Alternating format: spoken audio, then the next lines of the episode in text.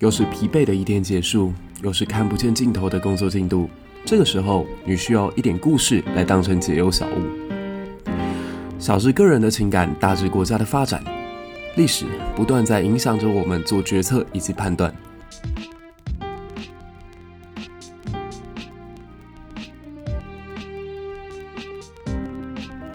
在这个充满问号的年代里，期待你我都可以成为自己理想当中的答案。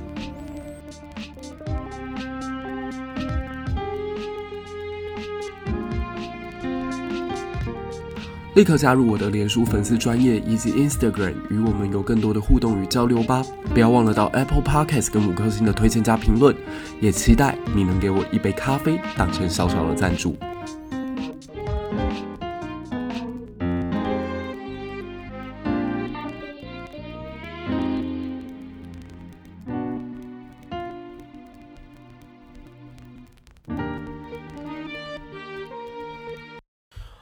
迎大家在新年我们节目第一次开直播来到了现场。那我们今天要做的是学测前最后的冲刺总整理。那主要是为了帮大家厘清，算是在整个世界历史上，我个人觉得最混乱，然后呃篇幅其实并不大，但是概念非常复杂的两次世界大战。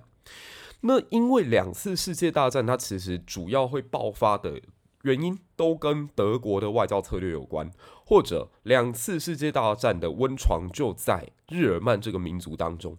那这其实是让后人非常不解的，因为日耳曼民族我们知道它是一个充满诗人、音乐家，很很有这种浪漫氛围的民族。那为什么它会最后成为两次世界大战的元凶呢？希特勒诞生于此，然后这个俾斯麦诞生于此。这个讲究铁与血与纪律的民族，它在这个阶段当中发生了什么问题？好，那我们必须把画面拉到上一期我们聊到的俾斯麦完成了德国的统一。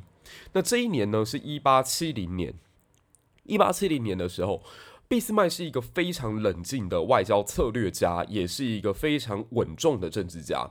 所以，在他完成了德国的统一之后，他就开始要分清楚自己的首要敌人是谁，在外交策略上该如何进行孤立与分化，然后他要开始尽量的去拉拢与自己拥有共同意识形态的国家。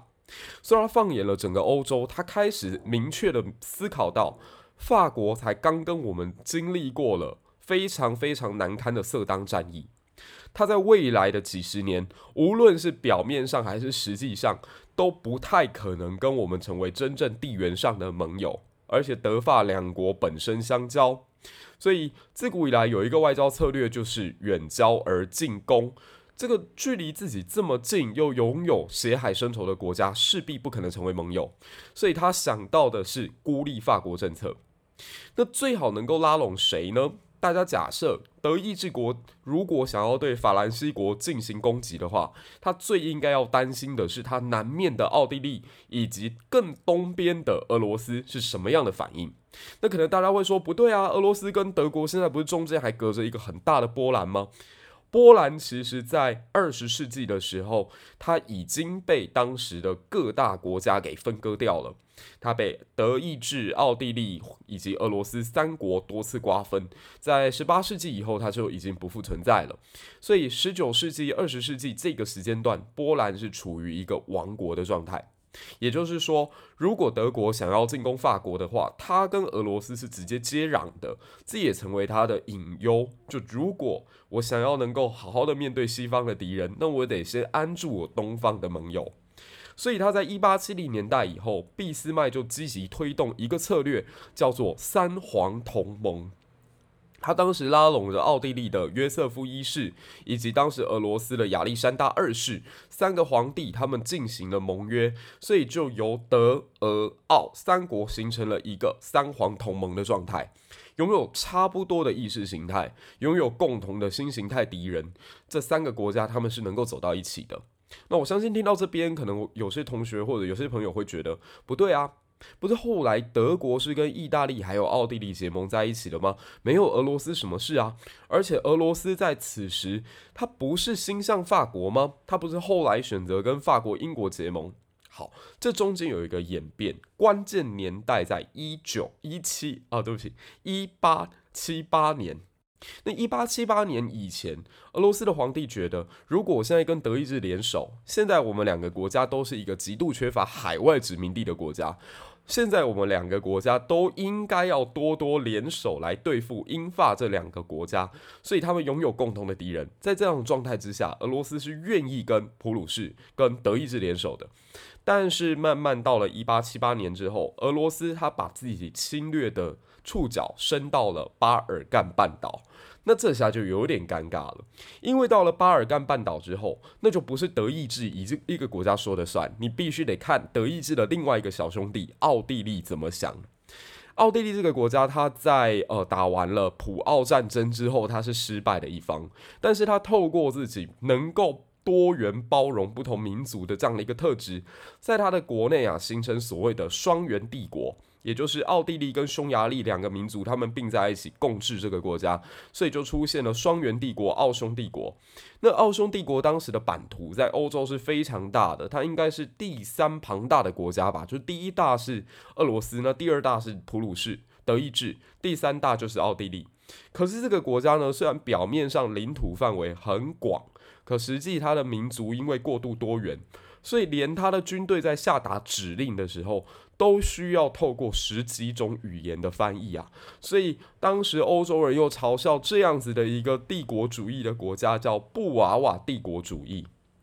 你看起来很强，可是实际上外强而中干，所以奥地利当时的状况有那么一点尴尬。那在这个时候呢，他又希望自己能够在巴尔干半岛上面获得更大的土地以及利益，寻求跟南边的鄂图曼土耳其有更多的贸易或者。更进一步到中东去，所以他跟俄罗斯在这里就有点出现抢土地的状况。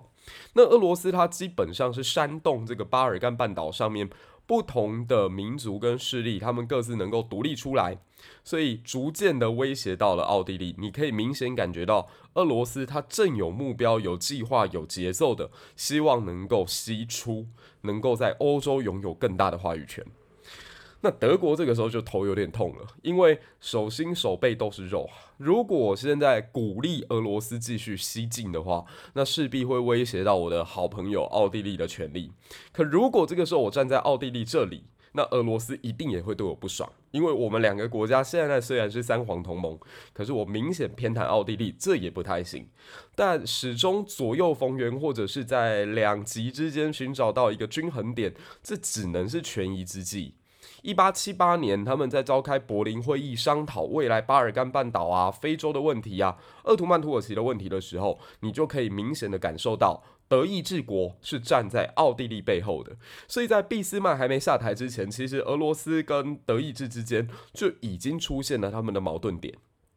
那这个时候的俄罗斯呢，你不要忘了哦，它的国土面积因为过于广大，所以它不是只关注到西方世界而已，它对东方世界也非常非常的热心。像刚刚我们提到的这位亚历山大二世皇帝哦，在他的任内就曾经拿走了中国东北将近一百六十万平方公里的土地。各位都知道这是什么事件，就是英法联军他们在入侵北京的时候呢，俄罗斯他就站出来扮演一个好人，就说：“哎呀，你看英法两国对你超差的，没关系，我俄罗斯现在可以当做你清朝背后帮你的靠山。”你们尽量跟我要求，我可以保障你的安全，但是保护费还是得交的。所以后来在黑龙江的这个将军叫义山，义山同意说：“哎，那我把我的这个土地给你，换取你对我的保护。”所以就把今天黑龙江以北的，还有乌苏里江以东的这些土地，通通割让给了俄罗斯。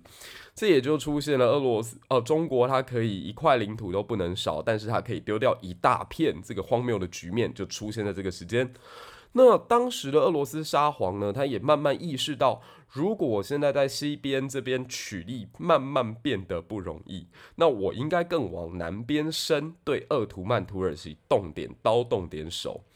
土耳其这个时候也遇到一个非常大的窘境啦。我们在三期以前曾经聊到说，鄂图曼土耳其日正当中的时候，他的军队在一四五三年打进了君士坦丁堡，然后呢，他又随后在十七世纪入侵了今天的维也纳，差点就把奥地利的国都给打下来。所以鄂图曼土耳其曾经非常嚣张过。可到了十九世纪以后呢，他也遇到一个很大困难，就是当地复杂的民族各自开始出现了独立的声浪，无论是阿拉伯人呢，还是在两河流域这里，他都遇到了非常大的阻挠。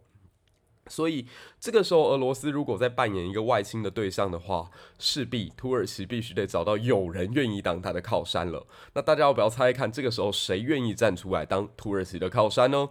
答案是德国，又是德国，又是你。好，我们先说一下这个时候德国的心结哦。德国其实在呃第一任皇帝威廉一世他过世以后呢，只短短的一百天之内，这个国家连续换了两任国君。威廉一世过世之后啊，他的继任者叫腓特烈。可是腓特烈他其实已经在此刻病入膏肓了，他有癌症，所以他上位不到九十九天他就过世了。再把位子传给了威廉的孙子，另外一个威廉，威廉二世。那威廉二世其实一开始算被寄予厚望的，他的母亲是来自于英国的呃公主。所以自幼就教育他，必须要能够开明，要能够民主。未来的德国，如果可以的话，也应该要走向跟英国一样的君主立宪国的制度。那这个小孩呢，他出生的时候，因为身上有一点残疾，但是他本身又非常的好强，所以如果从正面解读的话，他特别的坚刚不可夺其志。可是如果从负面解读的话，就是这个孩子有点偏执。那他在父亲又非常早，在他二十几岁的时候就过世。他初掌国家大政的时候，他就大有一番希望自己能够有所作为的企图心。那恰逢此时，英国也是他的表弟，俄罗斯也是他的表弟，在当皇帝。就他们当时，英国、德国、俄罗斯三个国家其实都是同一个家族的孩子。他们都有一个共同的外祖母，叫维多利亚，所以他们三个国家在这个时刻看起来应该是能够和平共处的，毕竟大家都是亲戚嘛。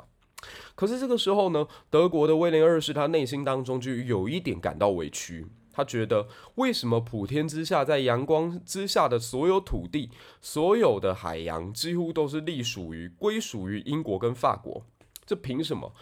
大家如果去看那个非洲的地图哦，会发现在十九世纪的这个阶段里头，南北两端几乎都是英国的殖民地，像说埃及啦，像北非啦，像说南非啦，这些地方都是被英国统治的。而法国则横亘在整个非洲的东西两端，所以整块非洲仿佛就被英法当成一块牛排切了分了，而没有德国的份。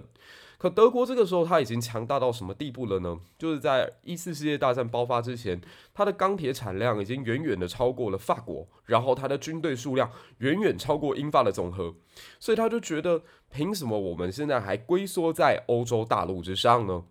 因此，当时德国新任首相啊，一朝一朝天子一朝臣。等到威廉二世上台之后，他就觉得俾斯麦你已经老了，你之前奉行的这一套策略符合我的爷爷，但是现在不符合我。我虽然对你是崇拜的，但是毕竟新的天子要有新的一般。心腹跟大臣，你必须得下台了，所以他把俾斯麦换掉，那换上了新任首相就讲啊，我们的未来在海上，我们德国也必须要进行世界政策，我们也在要在世界各地去发展自己的影响力，我们不应该跟呃跟着英国只当他的小弟。那威廉二世因为毕竟跟英国国王是表兄弟，所以两个人曾经同时一起检阅英国皇家海军。那这一次检阅回来之后啊，在威廉二世的心中就留下一个很深的阴影，就发现。人家英国的海军那是真的强啊！我们德国如果要崛起的话，必须要发展自己的海军，所以慢慢的就陷入到一个军事竞赛的过程当中。那俄罗斯呢？俄罗斯他的呃亚历山大二世刚刚提到的这一位，他其实过世的非常的可惜，他是被暗杀死掉的。所以等到他的继任者上台之后，就比起他的父亲来得更加专制而独裁。那等到尼古拉二世在上台的时候呢，俄罗斯它的问题其实是社会问题是不断在加剧的。每一个国家他都遇到自己社会上面，呃，经济分配不均啊，劳工权益问题啊，两次的工业革命之后拉大了贫富差距啊，大家都要选择怎么样来处理这样的问题。那俄罗斯啊，其实是采取一个比较高压的状态哦，就是时而开明，时而独裁。德国就有趣了，德国则是在左右两边不断的摇摆。你可以说，俾斯麦一定是一个绝对的右派啊，他毕竟是希望这个国家拥有皇帝、拥有君王、拥有独裁的。可他同时对劳工又很好，他设立了很多的社会安全保险制度。其实到今天哦，像我在。哦，读财政学的时候，我们那个时候学到的，呃，一些社会安全保险的概念，都还是要从俾斯麦这个时代建立的制度说起，你就知道它的影响有多深。那英国呢？英国它虽然表面上已经走到君主立宪的制度了，可实际上它的这个内阁所拥有权力啊，或者民意能不能充分的表现，在这个时候，我觉得与当前民主国家还是存在一定程度的差距。那俄罗斯他在尼古拉二世上台之后，他就开始希望自己能够在远东有更多的发展。所以我们都知道，一九零四年不是爆发了那个日俄战争吗？那同样啦，德国也是啊，德国希望自己在世界的影响力变大嘛。所以大家有没有注意到，当一八九四年爆爆发甲午战争的时候，清朝跟日本这两个国家在黄海对决的时候，当时在马关条约当中。李鸿章原本是说，我们把台澎列岛以及辽东半岛双手奉上给日本帝国。可是后来我们都知道啊，其实辽东半岛并没有被日本吃下，这是为什么呢？这是因为这个时候有三个国家干涉了这件事情，分别就是德意志、俄罗斯跟法兰西。那大家一定要知道，你如果透过这个事件，你就可以看到整个十九世纪末的时候，欧洲各国在远东地区他们竞争的有多激烈。原因在于啊，当时的德国他已经拥有山东这个地方、青岛这个地点。如果日本真的进到辽东半岛，那等于在这个黄海、渤海湾地带就有两个国家跟他分食当地的利益。那德国当然不乐见这样的情形出现。那至于法国呢？法国在侵法战争之后，他已经占领了越南，所以他在远东地区拥有了这么大块的领土。他不希望日本此时忽然扩大，日本一定在。远东地区，如果它的实力增强，相较之下，法国的影响势必受到减损，所以它也要跳出来。那俄罗斯就更不用讲啦，俄罗斯它本来就已经对远东地区垂涎三尺了嘛，这个时候看到日本做大，它当然也坐不住啊，所以就三个国家共同跑出来说：“哎，辽东半岛必须留在满清帝国的手里。”那他们三个国家真的是为满清着想吗？是真的希望清朝可以变强，清朝可以能够维持自己的独立自主性吗？嘿，当然也不可能是嘛，因为我们后来都知道八国联军的时候，带兵负责担任元帅的人叫瓦德西，瓦德西就是德国人。所以当时的威廉二世还曾经有过这样的一段话，他告诉瓦德西以及即将要出征中国的这个军军队士兵说：“你们必须要学习匈奴的精神，把中国打爆。”所以后来德国就一直被嘲笑说：“你看吧，你们果然是一群匈奴人。”那俄罗斯它的出兵数量也是仅次于日本，也是非常大量的一个数字。所以在这种情况之下，你就知道了，从远东见微知著。欧洲各国分食世界的这个霸权跟利益，他们的嘴脸在十九世纪末可以说是尽展无遗。可以在这个同时哦，他们的日呃这个巴尔干半岛就形成了一个火药库，因为这里的地点最为敏感。土耳其它当时还没有衰弱到不行哦，就是大家可能想到土耳其都觉得。应该过了维也纳包围战之后，这个国家就任人宰割了吧？但实际上没有，土耳其在第一次世界大战当中还扮演了非常重要的角色。这等一下我们会提到一场会战了。好，那这个时候呢，有一个城市叫塞拉耶夫，奥地利长期以来都认为塞拉耶夫这个国家。必须有一天回归到我们的领土，所以他们的皇太子，当时的皇储斐迪南大公，就亲自来到这个城市巡视。那你可以想见哦，如果今天习近平敢搭飞机来到台北巡视的话，我们这边挂一个挂号，那势必会引起台湾人极大的反弹，因为你是一个对我们国家有侵略野心的领导人，你是一个对我们国家想要破坏当前我们独立自主状态的一个野心家，那我们怎么可能会对你客气呢？所以在这种状况之下，他在塞拉耶夫的街头上面被一个青年给刺杀了。那这件事情其实可大可小，为什么这么说？我们当然都知道，一个国家的皇太子被刺杀，这应该是一件大事，没有错。可是，如果你回过头看十九世纪那一段时间，在全世界各地发生的事情，你甚至会有一种感觉，刺杀是一种常态。举个例子好了，像说日本那位非常有名的首相。伊藤博文，他后来就是在造访韩国的时候，被韩国当地的爱国志士给刺杀了。而这这个志士，我也觉得必须要刮胡啦，因为到底这一次刺杀是给韩国民族带来更大的利益呢，还是加速日本入侵韩国的野心呢？这个其实我觉得值得讨论。那还有刚刚我们提到的俄罗斯皇帝亚历山大，他其实也是被暗杀掉的。可是这两次暗杀事件有没有因此导致大战的产生？也没有。而且回过头来讲，奥地利当时的皇帝约瑟芬一世其实并不喜欢斐迪南大公。我在之前讲金士曼起源的时候有特别提到这个概念。约瑟芬一世是一个倒霉的家伙，他自己的老婆在出游的时候，在被一个无政府主义的人拿了一把刀捅到身上的状况之下，失血过多而死。那个女孩非常倒霉的，这个女孩到叫做茜茜公主。这也是呃有一部电影有特别讲她的故事，她的人生令人非常的唏嘘。然后皇帝他的弟弟当时曾经被骗到墨西哥去当皇帝，就在墨西哥呢又被革命党人给杀掉了。所以这个时候他的。妻子，他的弟弟都已经过世，然后他还有一个儿子，也是死得不明不白。就他的儿子爱上了一个身份地位跟他自己相差极大的女生，然后整个家族、整个皇室都拒绝这个婚事。后来这个孩子似乎就殉情了，所以这个目前为止已经三杀了。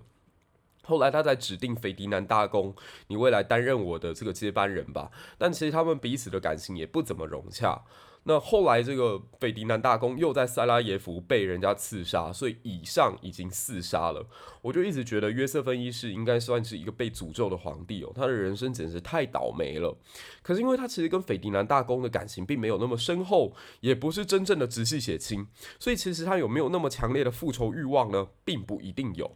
但他底下的总参谋长却认为这是一个极好的机会，这是一个我们对巴尔干半岛地区宣示主权、宣示影响力、抗击俄罗斯千载难逢的契机。所以就在他的鼓励跟煽动之下，当时奥地利的这一位军事长官还讲了一句哦，就是如果真正开战，我们跟德国之间是存在攻守同盟的。德国一定会帮我们，我们的军队加上德国的军队，怎么可能打不赢俄罗斯呢？那实际上到底打不打得赢？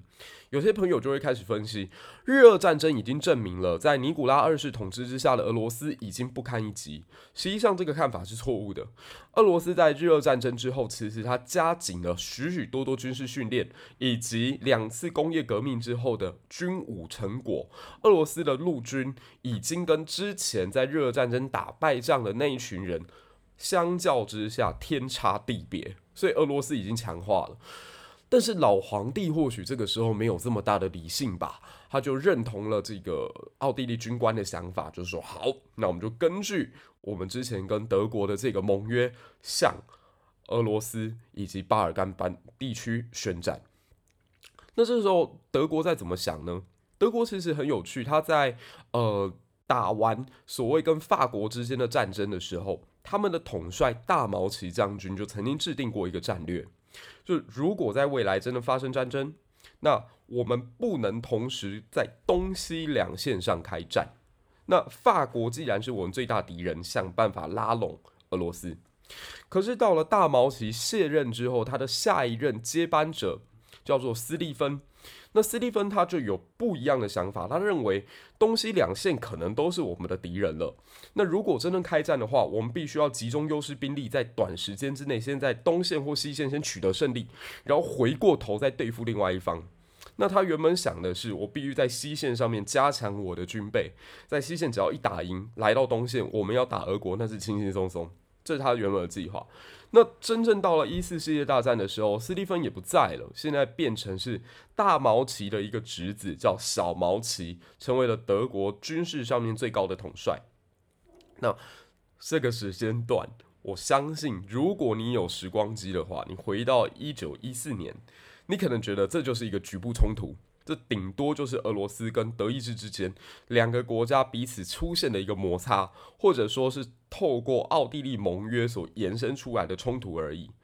那的确，德国的皇帝威廉二世他也是这么告诉自己士兵的：这场战争最多最多拖到今年秋天，大家一定可以回来过感恩节、圣诞节。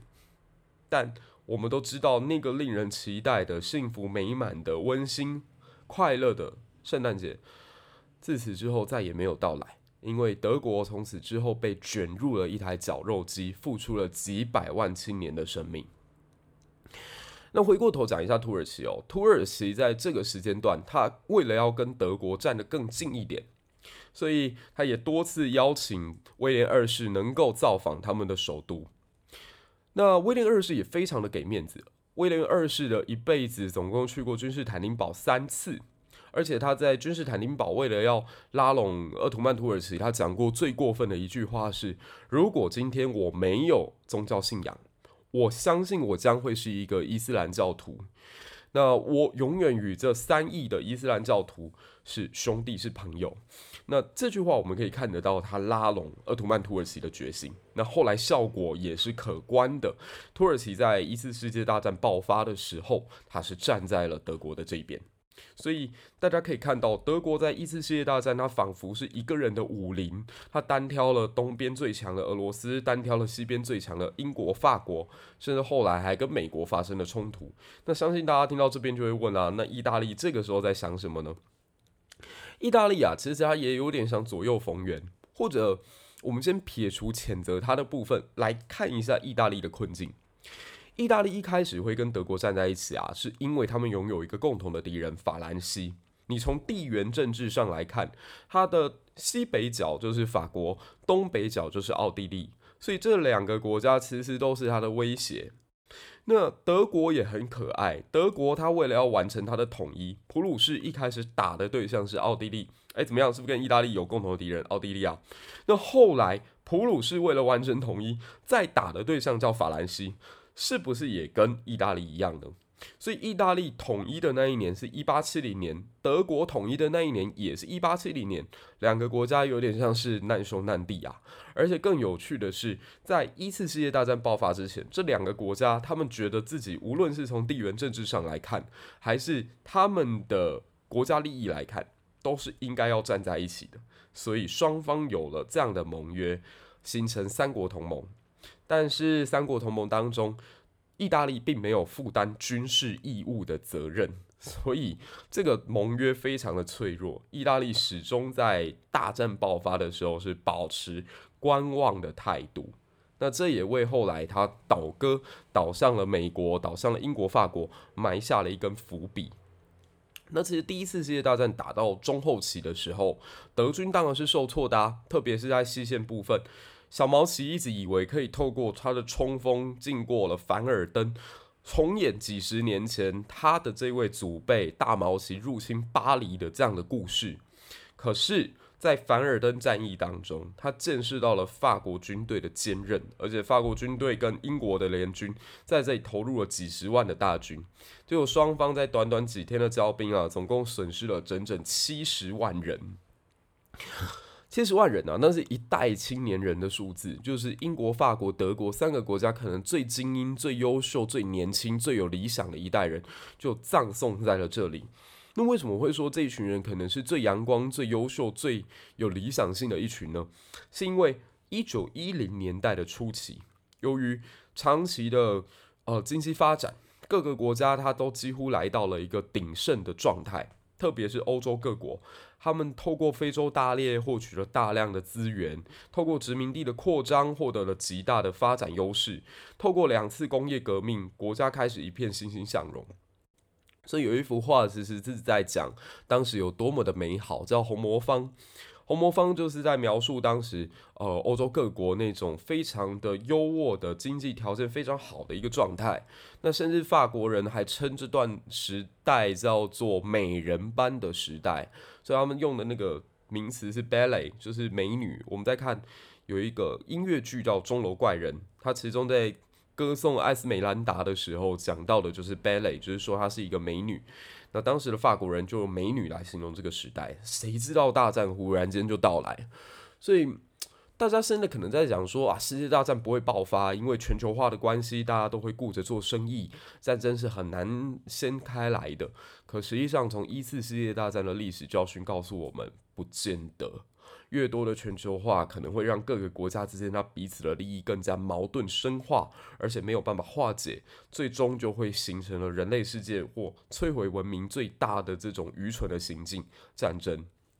那德国它在西线战场上因为凡尔登战役受挫，所以开始退退退退来做壕沟。那壕沟战之后，就彼此双方僵持了下来。那至于在东线呢？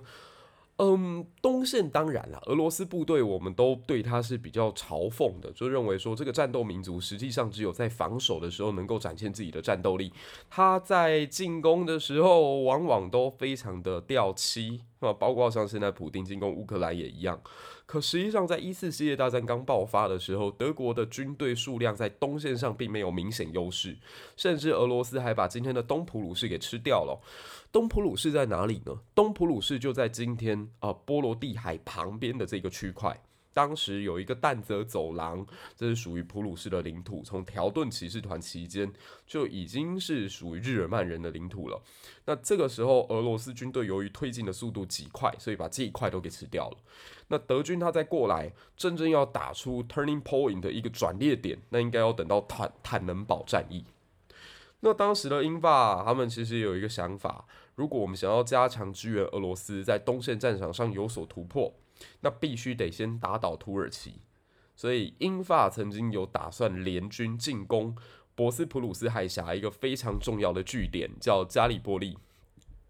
那加里波利这个地方，说真的啦，大家原本都不看好土耳其有办法守得下来。当时土耳其的部队虽然比较多，但是英法联军他们是一个有打过海陆战争经验的国家。他们之前在一八六零年代打的克里米亚战争就是一个海陆复合型的战战斗，那最后也获得了极好的成绩，而且那一次他们的对手还是俄罗斯呢。那剩下的土耳其一定实力远远不如俄罗斯，而英法联军经过了几十年的休整，几十年的战术调整，一定比一八六零年代更强。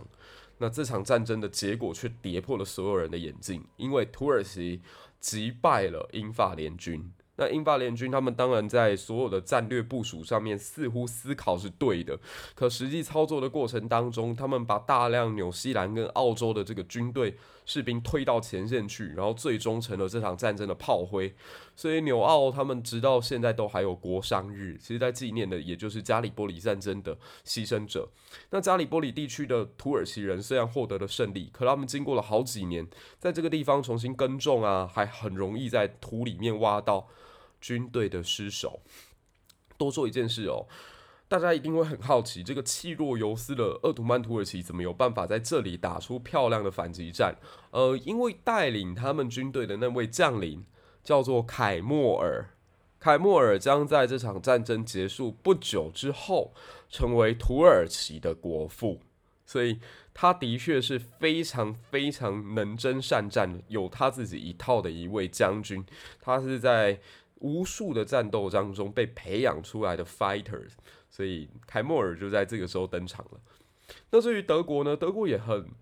霸气的，在整个东线战争，在坦能堡战役里面，以一比十的战损比去打败了俄罗斯。那俄罗斯在经过坦能堡战争当中，其实军心不但已经完全崩溃，连国内都不是很受得了。现在尼古拉二世继续支援前线的举动。所以在圣彼得堡，他们当时的首都有大量的这种游行示威队伍开始走上街头。偏偏尼古拉二世他采取了一个最不该做的动作，就叫做震爆。他在一个星期天里面下令自己的军队对于向上街头示威的群众开枪。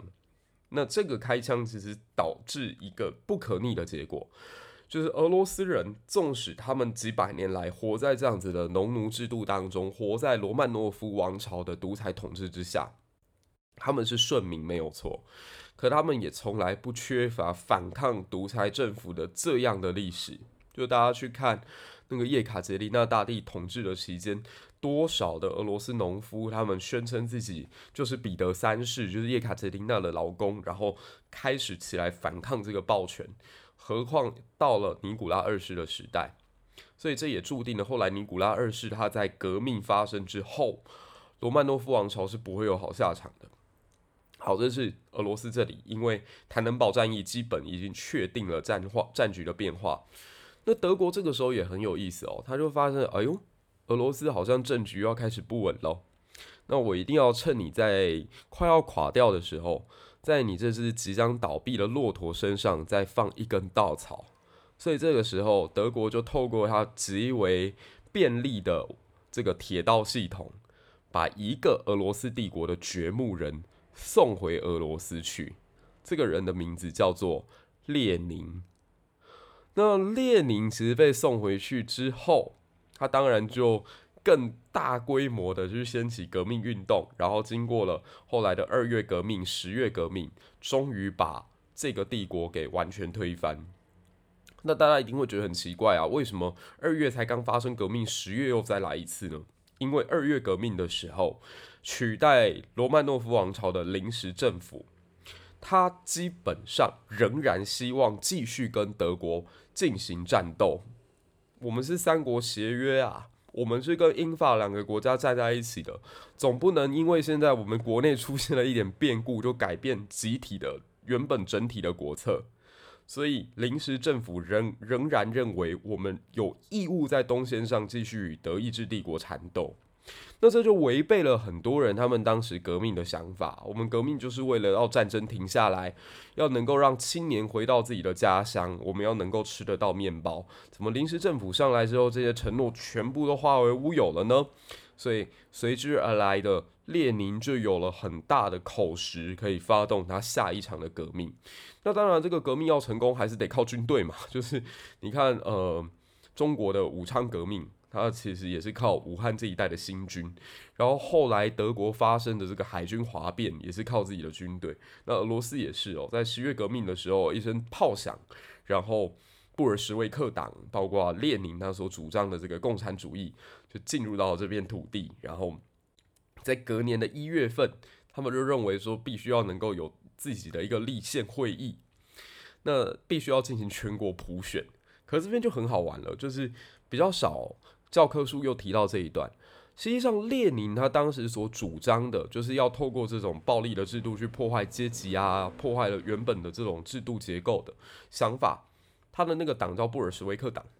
可布尔什维克党在全国的普选当中，他的票数非常的难看，他的党只拿到百分之二十五的支持度，而且其他跟他不同想法主张的政党呢，有一个政党，他是拿到了百分之四十，因为他在全俄罗斯大部分的农村地区都获得支持。那列宁的政党其实只获得了当时的工人阶级啊，还有包括比较靠近欧洲的前沿城市啊，劳工比例比较高的地方才支持他。所以两成五对上四成，按理讲，列宁根本没有所谓统治国家的正当性。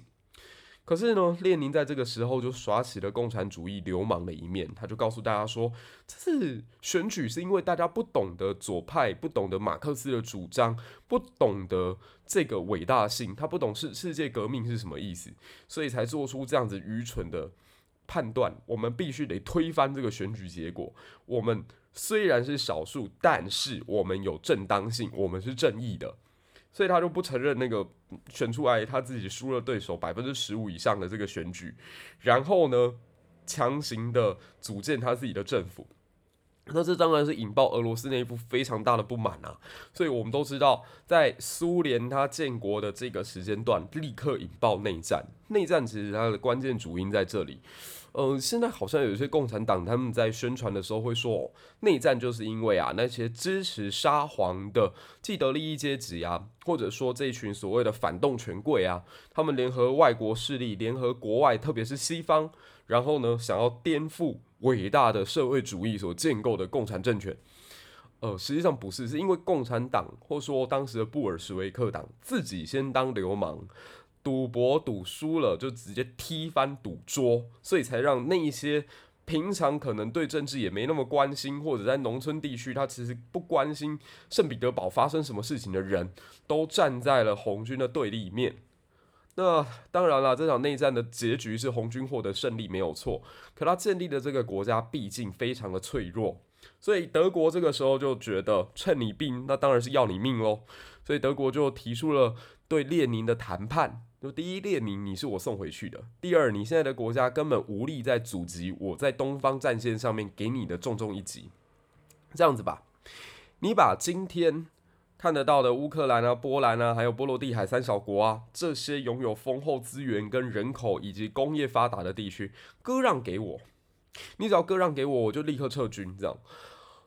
那当时的列宁其实看到这个条件，他简直傻了，就是觉得天哪，你们德国人怎么会在这个时间点狮子大开口呢？其实也很正常嘛，我不趁这个时间段，什么时候有办法再拿到这么优渥的条件？那苏联当时内部就吵成一团，说不行啦，这个如果答应的话，丧权辱国啊，那个未来哦，连天公伯啊都别管用力呢，这样子，列宁啊，你你怎么可能会？可以答应这种条件呢？可你别忘了哦，列宁的这个国家他是无神论主义的，所以当然是不会接受他底下的这些人给他的这种建议。那就跟德国签订了一个条约，把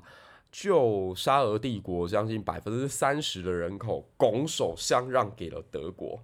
那这一年呢，让德国他觉得战争他要获胜的几率大幅提升。其实。我觉得时隔百年哦，你重新去模拟当时德国高层的心态，都还是可以了解。如果我是当时坐在柏林皇宫当中的威廉二世，也一定会觉得优势在我，胜利在望。因为原本东西两线我分兵作战的时候，战线拉这么长，我都有办法挡得住，而且耗了三四年的时间。现在东线战场已经结束，我所有精锐可以推到西线了。英法联军，你是要拿什么东西跟我打？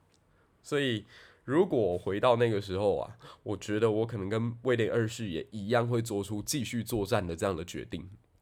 可偏偏就是因为这个贪心，才让德国后来一无所有。德国当时他眼看着好像战争快要胜利天平倒向自己，所以在西线战场上面发日了百日冲锋，就要多次进攻英法联军的阵地，而且他们几乎都是用一种。必死的决心在冲，所以他们把战线开始往前推进。这可以说是壕沟战以来啊最大的一个战果。可是他们损失了百万士兵，完成了好几次会战之后，只推进了整整三十里、三十英里左右的距离。那这当然对大战来讲，并没有产生剧烈的或者说决定性的影响。所以德国，它在整个一九一八年的春天已经呈现一个非常疲惫的状态，郁症乏力。然后更让大家感到绝望的是，美国的部队已经即将要到来前线。那大家一定会问啦，美国为什么这个时候要搅局？美国实际上它其实是一个非常，至少在这个时间段哦，它是一个非常孤僻的国家。他们的建国者不断的谆谆教诲他们的后继人。总统们不要干涉欧洲人的政治，因为当初我们之所以脱离英国独立，喊出来的一个口号就是“美洲是美洲人的美洲”。那这句话反过来想，就是欧洲是欧洲人的欧洲，我们美洲人干嘛要去干涉人家欧洲人呢？所以。有一个这样的说法叫门罗主义，就门罗主义之后认为美国应该管好美洲的事务就好，对于欧洲旧国家以及那些帝国之内的纷争，哎，那个水太深了，不要去碰。可是，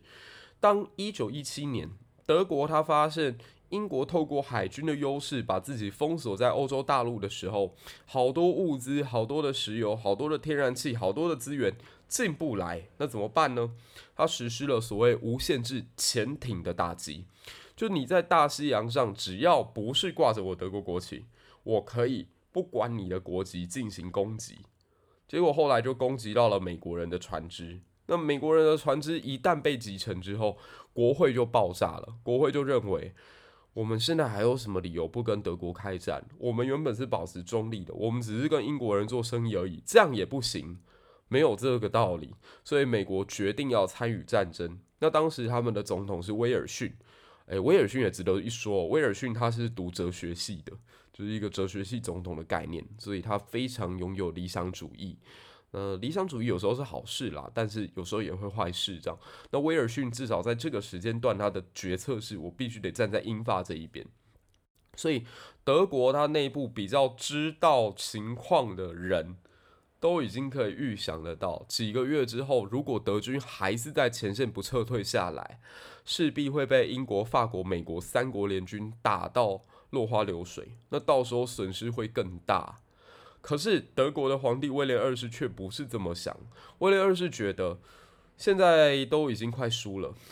我身为一个赌徒，如果这个时候承认失败的话，我将会输到一无所有。为什么不在这个时候孤注一掷呢？所以威廉二世就决定要叫他的海军对英法联军进行一次将近乎是九一一式的自杀攻击。那当时在基尔军港啊，这个德国海军应该这么讲，海军它天生就是一个受过最多教育、看过最多国际上面的消息情报以及训练方式的一个军种，在当时是最进步思想的一群人。他们听到皇帝要叫他们去做这种无谓的牺牲，再想到德意志如果真的做了这件事，战后可能会被清算的命运，他们再也受不了了。所以在效忠国王以及效忠国家这两极之间。他们选择了效忠国家，发动了基尔港军变。那后来就把德国皇帝威廉二世逼迫到下台，流亡去荷兰。所以二一次世界大战就在德国军队本土还完全没有被占领，他们的部队都还压在法国、比利时，甚至是联军的前线的时候，就宣告投降了。那这个状态当然是几家欢喜几家愁。先讲德国，他当时内部的民心，有一些不明事理的老百姓，他们就觉得很好奇。不对啊，我们看到的新闻不是德军一直在推进吗？德国一直在获胜啊！刚刚我们才从俄罗斯手上拿下了这么一大片土地，刚刚我们才在一个春季推进了战线三十几公里，啊，怎么现在忽然间宣布失败了？所以他们一直觉得这个背后一定是有坏人，有人在偷偷。在我的背后背刺了我们那么一下，这德国人当时的一个心理状态。那英法联军呢？英法联军也没有什么得到真正的好处。他们的部队看到了一场惨烈的战争，把一片漂亮的土地通通打成了焦土，打成了废墟，所以我们内心当中也非常的颓丧。所以撤退之后，我们可以看到，在一次世界大战跟二次世界大战之间的战间期。那个青年几乎呈现出一种就烂掉的感觉，就我们现在都用一个名词来形容这种感受，叫做躺平。他对他的未来没有期待，他对生命的究极意义是什么？他打上问号。他对于当前的生活，他对于现在活下去的目标，他完全没有想法，因为这场大战实在是太过于残忍而没有人性。大家可以再去看哦，当时也有一个美国作家，他就是。看过了一战的这种惨烈，然后回去之后写的那个什么《战地春梦》啊，或者是呃他的文学当中，你会感觉到一种颓然或沮丧。那就是海明威，海明威的那种笔下，你也会感觉到人性好像没有任何光辉，或者是卡缪的《异乡人》，他也都呈现出这样的风格。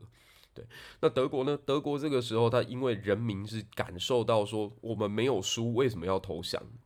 然后随之而来的巴黎和会，英国、法国因为实在是被打得太惨了。你如果是当时英国、法国的民选政治人物，你大概也会有这样的想法，就是要替我的国民报仇，一定要从德国人的身上抢到一些领土，抢到一些利益，以满足我国所阵亡将士的亡灵。否则我怎么说得过去？所以劳合乔治这个被称为呃英国当时算非常明智的一个外交家，来到了这里，也是跟法国的那个老虎总理克里蒙梭两个人对于。德国几乎是须索无度，就是要求这个国家必须要裁军，裁到十万以下，那必须要割让领土，那必须什么地方被我们占领，然后必须要赔偿我们多少钱。那德国这笔赔款一直赔到了梅克尔时代哦，就赔到二零一零年才赔完。你说那知道那个数字有多可怕？所以。德国他们当时接受这个屈辱条件之后呢，这我必须得为德国多说一句话啦，实在是不公平。他们损失掉了大片的领土之外，还损失了百分之十的人口，然后他们煤矿啊以及铁产量、钢产量的这些产区被法军大片的呃夺走，所以至少在隔年他们的产量都损失百分之二十到三十以上，所以德国人就这个时间段更加深切的痛恨。所谓的英法两国也痛恨他们觉得无能的战后政府。之前威廉二世再怎么差，我还没有看到我的国家受到这样的霸凌。你们这群人口口声声说爱国，结果你们上台之后，你们在做的所有动作都是在卖国。所以德国人他们其实内心当中都憋了一股火。那战后的确，你可以看到物物这个物价通膨也导致的这个国内出现极端的民族情绪的氛围越来越浓厚。当时我就看到有一个小故事，说德国的小孩啊，他们在选择取暖的时候，在火柴以及煤炭之间，他们选择了钞票。就是如果要我去烧火柴，还是烧煤炭，这两件事情的成本都太高。我还不如烧我手上这个已经被贬值贬到没有什么意义的钞票，所以战争期的德国人其实是过了一段非常痛苦的岁月的。那也就在这个氛围之下，让希特勒或者说反犹太主义的思考找到了一个着陆的温床。那我们回回头讲一下希特勒好了。很多人现在在讲希特勒是一个艺术家，然后希特勒他在一次世界大战当中因为作战非常的英勇，所以他被敌军打下了一颗睾丸，就大家应该有听过这样的故事，说他是一个圣诞老人这样，呃，圣诞画家不管。但这个说法其实是在二次世界大战的时候呢，英法联军为了动摇德国国民对希特勒的崇拜所放出来的。资讯作战，但是太简单、太暴力，而且太有画面了，所以一直流传到现在。很多人都认为，对希特勒一定只剩下一颗这样子。那这其实也是呃两个阵营他们在作战的时候彼此要做出来的这种舆论战的一个风向。那你就发现英法其实在这方面做得很不错。希特勒他在一九一三年的时候，他住在维也纳。然后他在维也纳当时的收入非常非常的少，维也纳它是一个消费很高的地方，然后当时在这里简直是，哇塞，群英璀璨。就如果大家去看当时希特勒住的那一条街道，你会发现人类大概有一半的精英这个时候都在这里吧。啊，举个例子好了，像说当时希特勒他住的那个宿舍的对面有一个咖啡店，然后咖啡店里面常常有一个客人，他就来这边写自己的著作，然后试着自己的讲稿，每天都在训练自己的口才，跟不断的锻炼自己的思考。那个人叫托洛斯基，托洛斯基就是后来苏联红军建构者。然后在咖啡店里面还有一个帅哥正在打工，然后他长得的确就是很。高大，然后非常的有气质，这样，他叫史达林，然后还有另外一个被共产世界称为铁托同志的家伙，后来南斯拉夫的这个建国者，哎，这个时候也在这里，然后还有一位，他会透过梦境来解读你的性格，甚至解读你的命运，然后帮你做决策的人，他也住在这里，他叫弗洛伊德。对，所以你就发现哇，这个时候的维也纳，如果有一个炸弹落在这里的话，那世界历史会完全的改写。这样，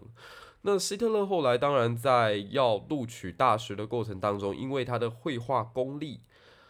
没有不好，但他不会画人，所以在多重审核当中他都没有过关。维也纳的艺术大学并没有打算收这个学生。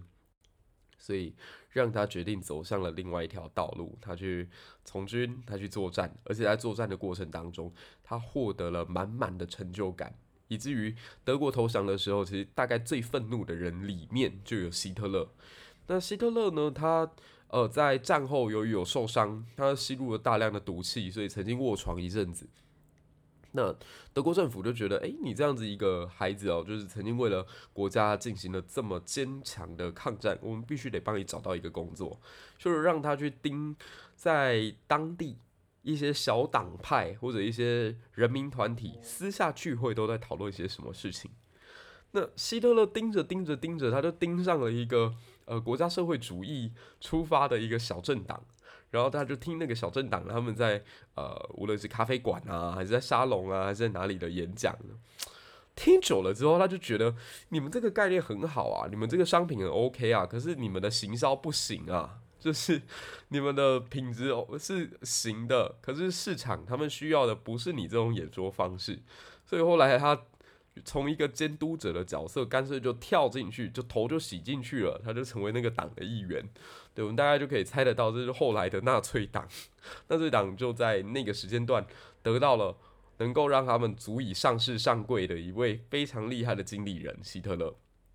那希特勒其实他在获得政权的时候，呃，他最主要打击的目标是当时的德国共产党。这这也必须得说，就德国共产党是一个蛮可怕的威胁。刚刚我们有提到苏联这个时间段正在打内战，然后列宁就开始思考，我必须要能够想办法把自己的影响力伸到西欧去，包括在英国，包括在法国，包括在德国。那这三个国家里面，谁最能够成为共产主义温床呢？自然是战败、经济凋敝的德国最适合。所以，德国共产党的背后其实是有很多苏联的组织在里面运作的。那希特勒，你你说他真的是个右派吗？就是有些人讲纳粹思想就是极右派的展现。可是如果你再去看他的那个党的名称是国家社会主义党，哎，社会主义是右派吗？社会主义应该是左派吧？所以他应该算跟呃史达林之间或者跟列宁之间差距并没有这么远。就如果你好，我刚刚其实提到了一件事情，就是我们如果站在史达林跟希特勒他们两个是政治极端，一个极左派，一个极右派的角度来看，会觉得德国跟苏联两个国家一定是死敌，因为其实国家与国家之间当然利益很重要，可是意识形态可能是更重要的。就我现在要跟怎么样的一个国家当朋友，是取自于你信仰什么东西。有时候国与国之间的交往啊，它也很像人跟人之间的关系。这也是叶耀元老师常常讲到的一个概念，就是说你现在在看国家，他当然每一个人、每一个外交官或者每一个执政者，他各自有各自的思考跟他的利益取向。可更重要的是，国家希望什么人来成为自己的伙伴？所以意识形态是一件非常重要的事情。虽然甘乃迪虽然有讲过一句话啦，他说国家的利益是高于意识形态没有错，但如果彼此双方没有办法谈在一起，或者他们的目标完全不一致的话，你要他们成为朋友都很困难，何况是把人更极大化的社会与国家。所以希特勒跟史达林之间是有很多相似之处的。那当时在希特勒希望能够国家掌握更大权力之后，那必须得给选民有看到甜头才行啊，所以他就提出了很多想法嘛，就是在我执政之下，我们德国的经济一定会成长，我们德国每一户家户都可以吃得上鸡肉，每一个家户都可以开得上汽车。那他具体怎么做到呢？其实讲白了，就是透过大规模的举债。要满足选民很容易啊，我就来进行公共的建设啊，扩大内需啊，然后不够的部分跟国外借啊，或者如果再不够的话，我可以透过打压犹太人获得更多的金钱跟资源吗。那为什么打压犹太人可行？其实刚刚我们有提到，德国在一次世界大战失败的时候。他的国民是不能接受的。我们都一直在赢，为什么赢到最后，我们把自己的国家都给输掉了，连自己的皇帝都得流亡？这没道理。那一定是有人在背后偷偷捅我们一刀。那捅我们的会是谁？谁在这个国家里面跟我们没有共同的利利益所在？然后跟英国、法国甚至美国的资本家还眉来眼去？那不就是犹太人吗？犹太人最贪婪啦。犹太人最想要颠覆的就是我们德意志伟大民族复兴的道路嘛。所以压迫犹太人就成为了当时德国社会它形成的一种彼此不明讲的共识。实实际上，我们在前几期讲呃欧洲史的时候，就已经或多或少提到这个概念了。压迫犹太人或者解决国家财政问题，是欧洲既有千年以来的一个政治传统。它绝对绝对不是希特勒一个人透过他的演说、透过他的魅力、透过他的煽动，忽然一夕之间形成的共识。欧洲他们对于犹太人的迫害，是从中世纪开始就持续不断的在进行。我们前几期不是有提到吗？法国有个国王叫腓力四世，腓力四世长得非常的帅，没有错。可他是一个心机 boy，他是个披着美男皮的野兽。他就为了能够赚到大笔金额，去迫害所谓的圣殿骑士团，然后把这个圣殿骑士团给绞杀之后，还判处他们的大队长火刑，然后把这个所有的金钱收归国库之中。自古以来，税收、国家财政跟金钱，它就等同是人心，就。这句话当然讲得非常毁三观啦，就是大家都会讲道德很重要啊，人心就是呃呃仁义礼智信啊，就是道德啊，就是忠孝仁爱信义和平。其实说白了都不是，它就是国家财之所在，利之所在。只要有这些东西在，这个政府他做了再怎么邪恶的事情，我认为他的国家、他的国民都不见得能够形成一个多大的共识上来推翻他。法国大革命之前。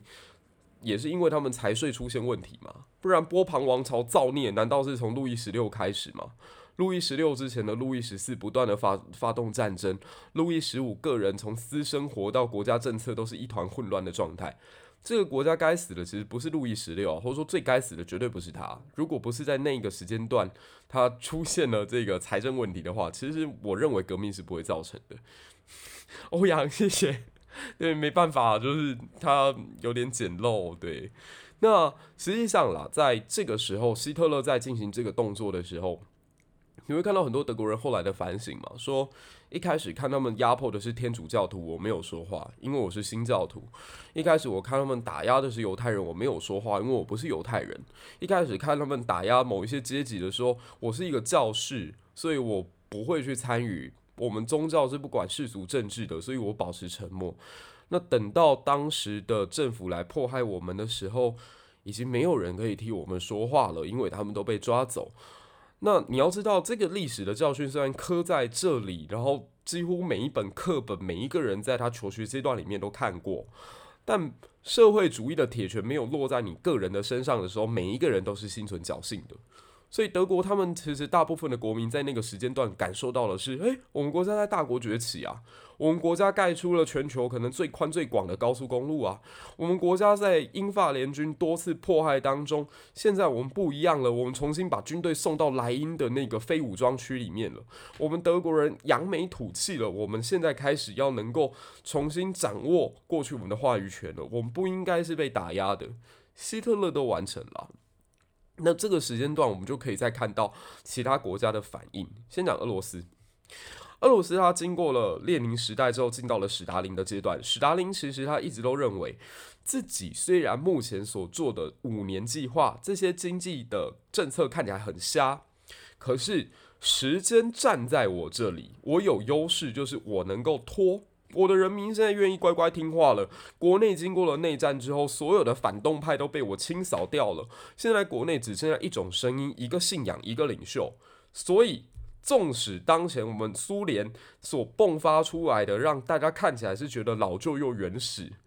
可是我们现在越来越多的机器、越来越多的工业的生产工具，以及我们拥有这么大的国土、这么好的这种种植的面积。未来的优势在我，所以一九三零年代的时候，其实有人多次提醒史达林小心希特勒啊，德国是随时有可能会越过东线攻进我们的国土之内的。史达林都笑一笑，他觉得这怎么可能？而且多说一句哦，当时的史达林其实一直收到有情报说希特勒要来进攻他，但是事后都证明这是假消息。所以这种消息传久了之后，有人跟这个史达林说希特勒又要来打你喽，在史达林的内心当中，他觉得这跟放羊的孩子有什么两样？希特勒才不会来打我，我们两个关系很铁，你们少在那边挑拨离间。可就因为后来史达林他松懈了这么一下，才让德国有机会在整个东部战场上面拉开一个伤口，然后杀进苏联的腹地当中。所以喽，大家真的要小心共军绕台啊！我我前几天跟叶叶老师在聊到这个共军绕台的时候，他跟我说，这已经在台湾人的生活当中快要变成日常了。这很可怕，就他一旦把这件事情变成大家都习心理当中习以为常的事情之后，他就可以再更进一步做更具威慑性的动作，然后等到这个更具威慑性的动作也让大家习以为常之后，那台湾就真正危险了。就你从这个希特勒的事情，你大概可以获得这样的一个借鉴，就是希特勒他也是透过无数这样的情报去迷惑了当时史达林的所有的耳目，跟他所有的这种判断系统。那最终让史达林做出了一个差点亡国灭种的误判。那当然了，史达林在这个时间段也做了一个非常找死的行为。他刚掌握政权的时候，怕底下的将军以及士兵会对他个人不满、不服。因为他的上位其实越过了很多人，包括刚刚我们提到的托洛斯基。托洛斯基根本不服从史达林的领导。拜托，当年我身为革命导师身边最重要的幕僚的时候，你是个什么东西？你现在怎么会爬到我的头上去？诶，这这么讲好了，虽然这个比喻有点不恰当，史达林跟托洛斯基的关系就很像汪精卫跟蒋介石的关系。蒋介石在孙中山还活着的时候，什么也不是。孙中山可能在安排几个顺位的接班人当中，完全看不到蒋介石的位置，勉强他可以排在前五大、前六大吧。但他前面还有的汪精卫啊、廖仲恺啊、胡汉民啊，这些人绝对都排在这个蒋介石的前面。所以蒋介石坐稳国民党第一把手的时候，汪精卫是极端不服的，才会搞出什么宁汉分裂。以及为什么汪精卫后来宁可选择跟日本政府合作，也要跟蒋介石对杠到底，与这个都有关联。那当时的史达林也算吧，他也算是一种得位不正，所以托洛斯基的存在其实对他产生很大的威胁。史达林就进行了对红军当中就托洛斯基当时带出来这批军队进行大整肃、大清洗。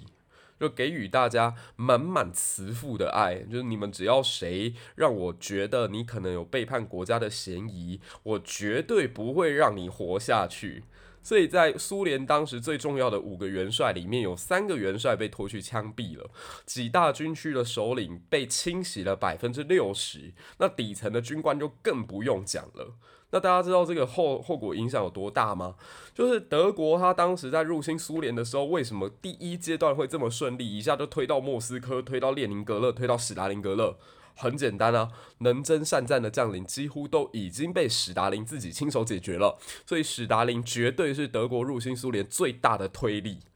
那一直打到后来才出现了一个名将嘛，叫朱可夫，才逆逆转了这个战局。那大家一定在这个阶段还会注意到的是，西边的英国、法国到底在干什么？就难道你看着希特勒慢慢一步一步的展现自己的野心，把捷克侵略成这个样子，把这个苏德台地区给占领了，然后又并吞了奥地利了？难道你们还袖手旁观吗？也是现在很多台湾人对于不同立场的人存在的一种深恶痛绝的感受，就是难道你们不知道绥靖政策一定是会失败的吗？当年丘吉尔曾经讲过一句话啊：当你选择面对耻辱与战争的时候，你选择了耻辱，最终还是要面对战争啊。所以你为什么不一开始就做好准备呢？可是我告诉大家，从历史的教训告诉我们，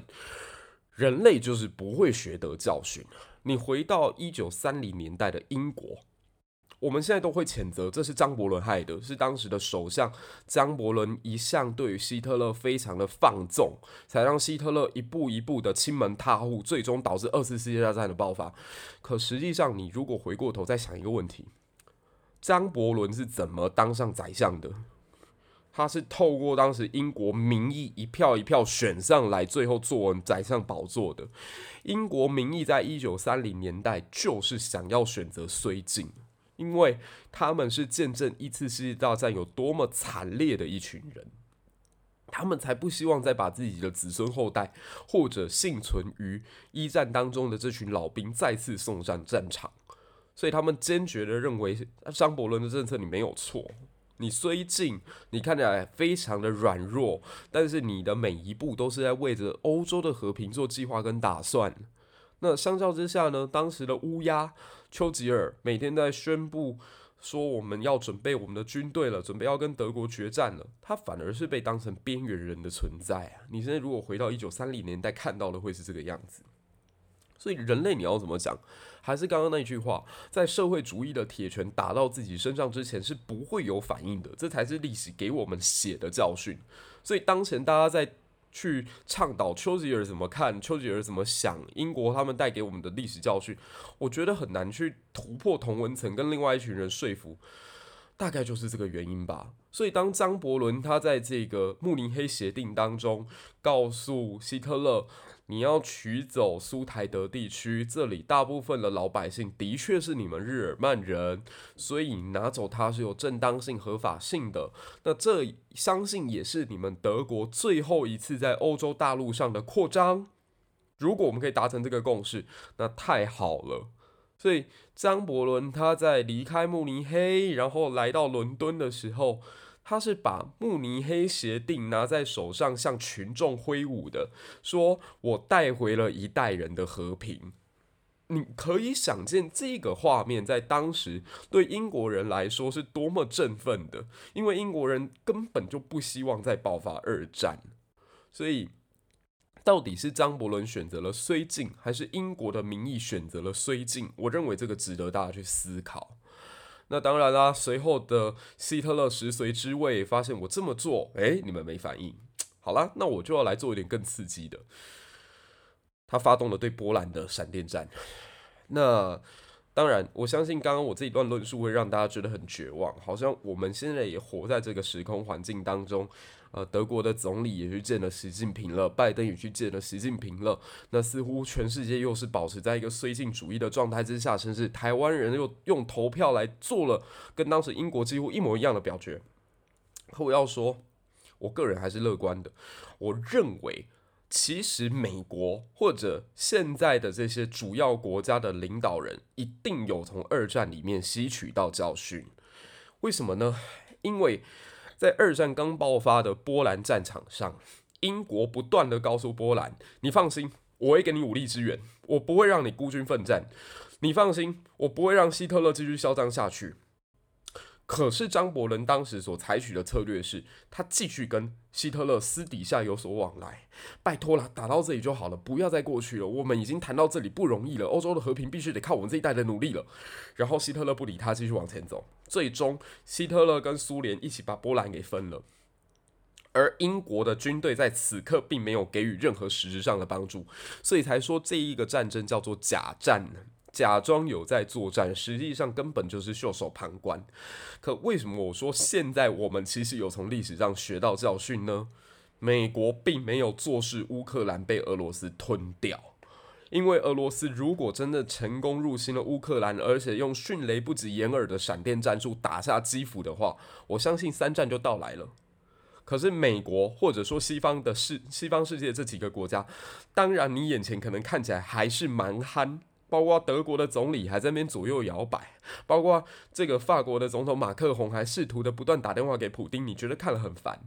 但实际上，我相信德国、法国这些在二战当中经历过战火、炮火洗礼的国家，他们有他们的智慧。举个例子好了，像说德国现在他们的执政政府的呃重要成员就在造访台湾，但这几天没有看到媒体报道。那大家想想看，德国为什么这个时候选择造访台湾？我相信背后的寓意也不明而喻。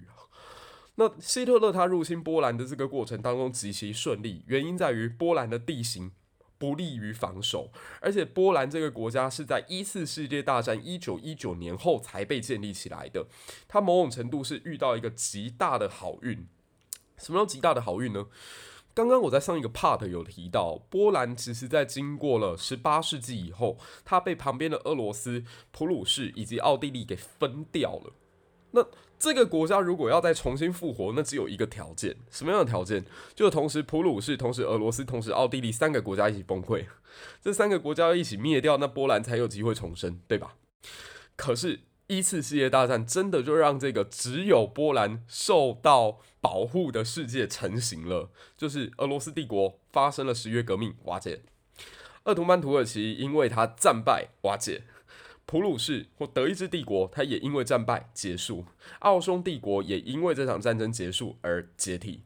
忽然，波兰又有重生的机会，所以在巴黎和会上面决定要让波兰这个国家复国。那这个国家的确是一个伟大的，就是像我自己最喜欢的音乐家之一肖邦就来自于这里，包括居里夫人也来自于这里。这个地方，他的人民对于自己的文化、对于自己的宗教、对于自己民族，他们是存在的韧性的。所以，无论多少的战火洗礼，无论在历史上他亡国几次，他始终还是会站立起来。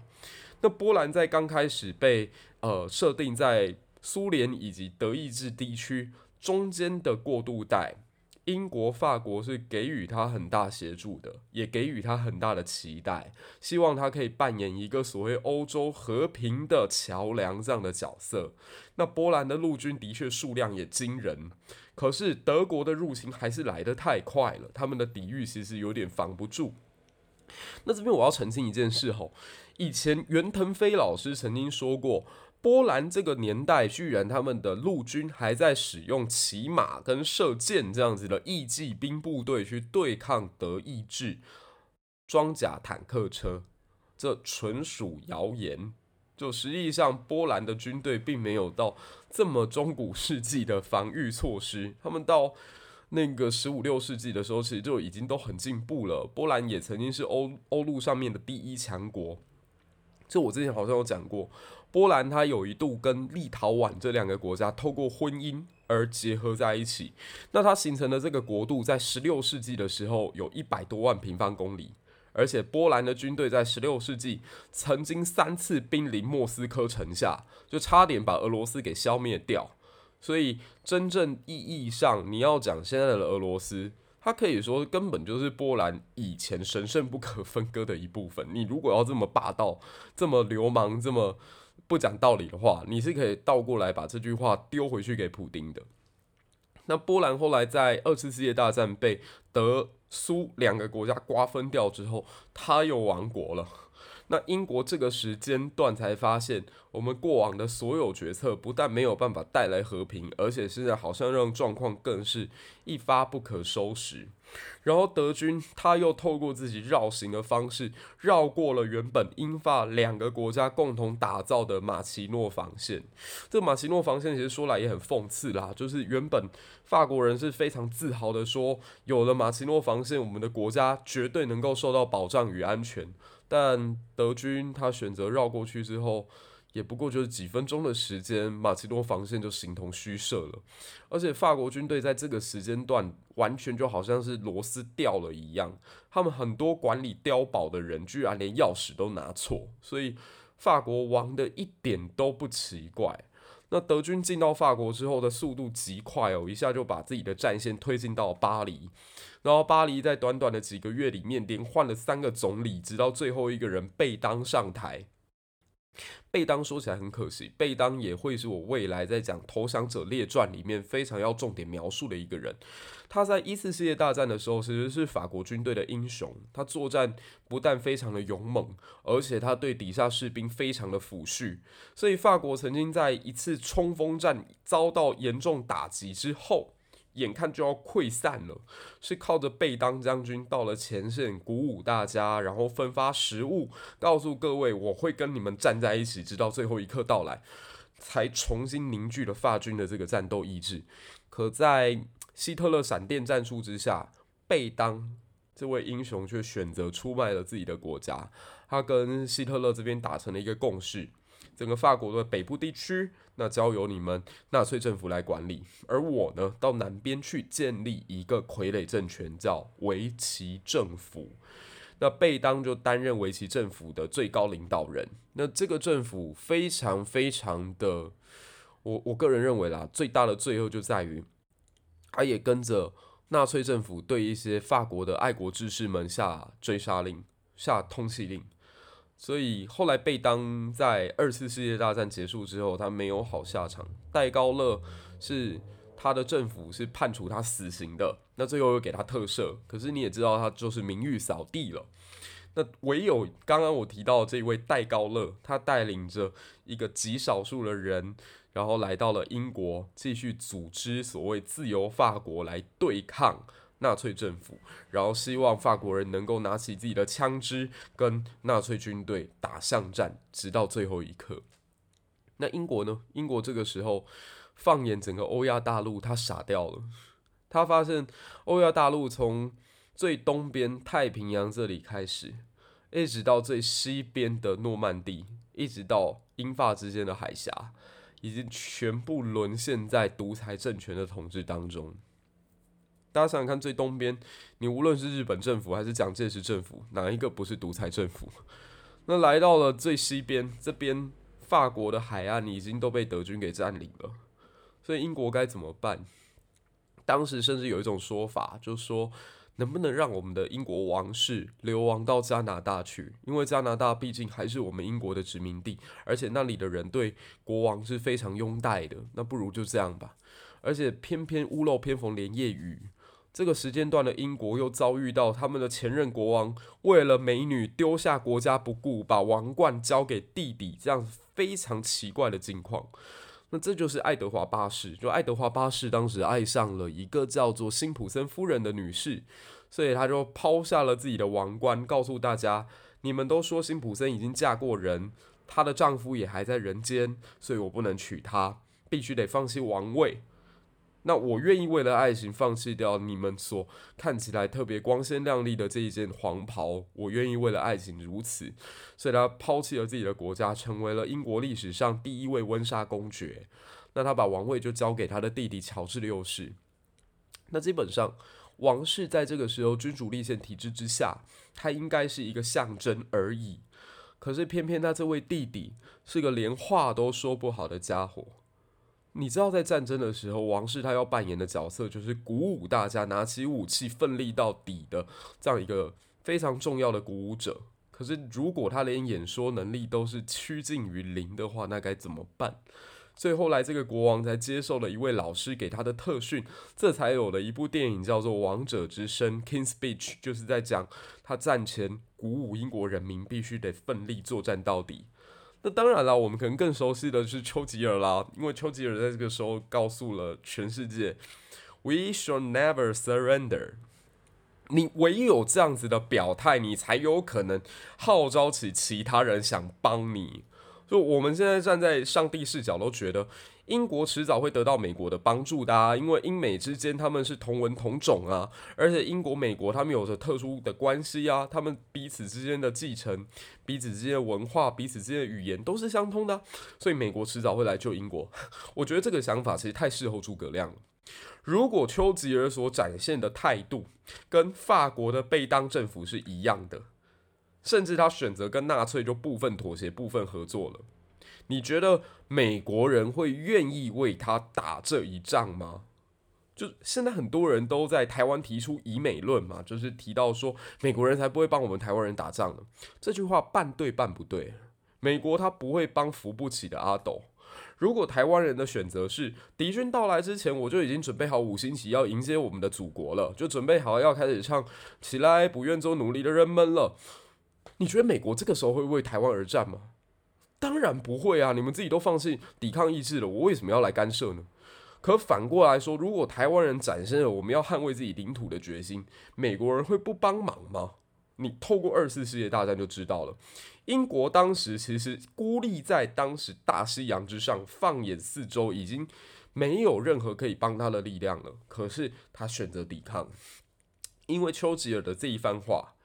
所以，让英国的国民开始慢慢的思考：我们好像不能避战，我们当然都不想要打仗。可是，如果当敌人已经把枪口对准我们的都市，已经要开始进行海狮计划了，已经要开始轰炸我们伦敦了，美好的日子已经过完了。那对不起，我们英国人还是必须得负担起我们的责任，拿起枪支与德军抵抗到底。你唯有展现这样的决心，否则美国也不会来帮忙。所以英国他们就开始了他们独立跟德意志之间的这种冲突。那希特勒也慢慢发现有点欲振乏力，跟他早期打闪电战，一下打北欧，一下打东欧，一下打西欧，都很顺利的状况，在进攻英国的时候，他发现状况改变了，因为要渡海作战难度实在太大，他空军又不具优势，海军又不是特别熟悉的情形之下，他要降服英国这头海上雄狮，那可没有那么容易，所以希特勒就开始思考。明明英国已经孤悬海外，被我切断了所有欧洲的补给线，为什么还有办法负隅顽抗呢？所以希特勒内心当中浮起了一个人的名字哦，史达林，一定是史达林在背后帮助了英国，否则英国怎么会对抗我到这种地步？所以希特勒撕毁了德苏互不侵犯条约，开始进行对苏联的进攻。那这也展开二次世界大战当中最为重要的巴巴罗萨计划。我必须得讲，大家现在可能会觉得西线战场是主战场，但实际上东线战场所付出的生命代价才是二次世界大战当中最为凄惨的。包括后来打的史达林格勒保卫战，包括后来曼施坦因有一次反击，这边德军跟苏军各自葬送的部队是超过百万百万级的。所以每次看到这种键盘军事专家在告诉我们说，哎，战争该怎么打的时候，我其实都是保持沉默，因为你如果看到德苏他们当时在战场上面所付出的鲜血的代价的时候，你真的会一句话都讲不出来。史达林格勒保卫战值得一讲啊。因为当时的希特勒他的想法很简单，我入侵了德俄罗斯之后，我入侵了苏联，最重要就是要切断苏联本部跟当时的高加索地区的联系。那为什么要切断跟高加索地区的联系呢？高加索地区盛产油田，他们的石油输出的量非常的大。